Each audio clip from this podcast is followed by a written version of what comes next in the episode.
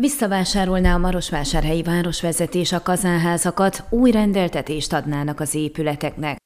Marosvásárhelyen 40 nagyméretű kazánház volt, amelyek biztosították a távfűtést és a meleg vizet a tömbház lakóknak és az intézményeknek is. Miután a város által létrehozott Energomur cég csődbe ment, egy magyarországi vállalkozás vette át a szolgáltatást, de 2012-ben ez is kivonult a városból. Maradt a tetemes adósság, épületek, berendezések. Az adósság miatt keletkezett, hogy a városvezetés több kölcsönt vett fel, hogy modernebb berendezésekkel szerelje fel a kazánházak egy részét, kifizetődővé téve a távhőszolgáltatás működését. Mégsem így történt, és ezen adósságok egy részét még most is fizeti a város. A nagyméretű kazánházak egy része a jogi felszámolókhoz került, akik eladták azokat, hogy behajthassák az adósságokat. A polgármesteri hivataltól kapott kimutatás szerint jelenleg a 24 kazánház magánkézben vagy cégek tulajdonában van. Vannak olyanok, amelyekben üzletet orvosi rendelőt alakítottak ki, de olyanok is, amelyek üresek. A jegyzék szerint nem csak cégek és magánszemélyek, de például a száz régeni, sőt már a Maros megyei magánszemélyek is birtokolnak egy-egy vásárhelyi kazánházat.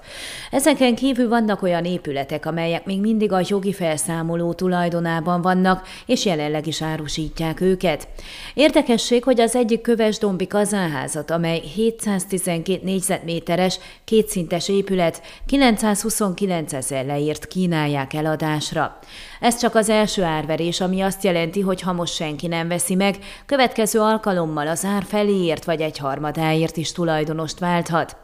Nemrég helyi tanácsi határozattal az egyik Tudor lakótelepi a Poklos patak partján lévő kazánházat használatba adták a Tulipán utcai református egyháznak. Ez egy kisebb épület, és az egyház templommá szeretné átalakítani. Jelenleg a Tulipán utcai reformátusoknak egy termük van, és már több mint tíz éve kérték, hogy a város támogassa őket, hogy templomot építhessenek. Sós Zoltán polgármester a Székelyhonnak elmondta, felleltározták a város tulajdonában lévő kazánházakat, és neki fogtak rendeltetést keresni ezeknek. Egyelőre négy ingatlan körül elegendő hely van egy-egy könnyű szerkezetű emeletes parkolóház kialakítására. Az elképzelés szerint a meglévő épületeket lebontják, és a felszabaduló területre építenék a parkolóházakat. Főként a Tudor lakótelepen van erre lehetőség, de máshol is keresik a megoldást. Megtudtuk, hogy felmerült annak lehetősége, hogy az üresen álló épületekben a helyi közösségek igénye szerint kulturális központokat alakítsanak ki. Konkrét elképzelések nincsenek, de mindenképp konzultálni fognak a lakónegyedekben élőkkel, hogy közösen döntsenek. Sós Zoltán azt szeretné, hogy a város vásárolja vissza azokat a kazánházakat, amelyek még a jogi felszámoló tulajdonában vannak, hogy ezeknek is új rendeltetést adhassanak.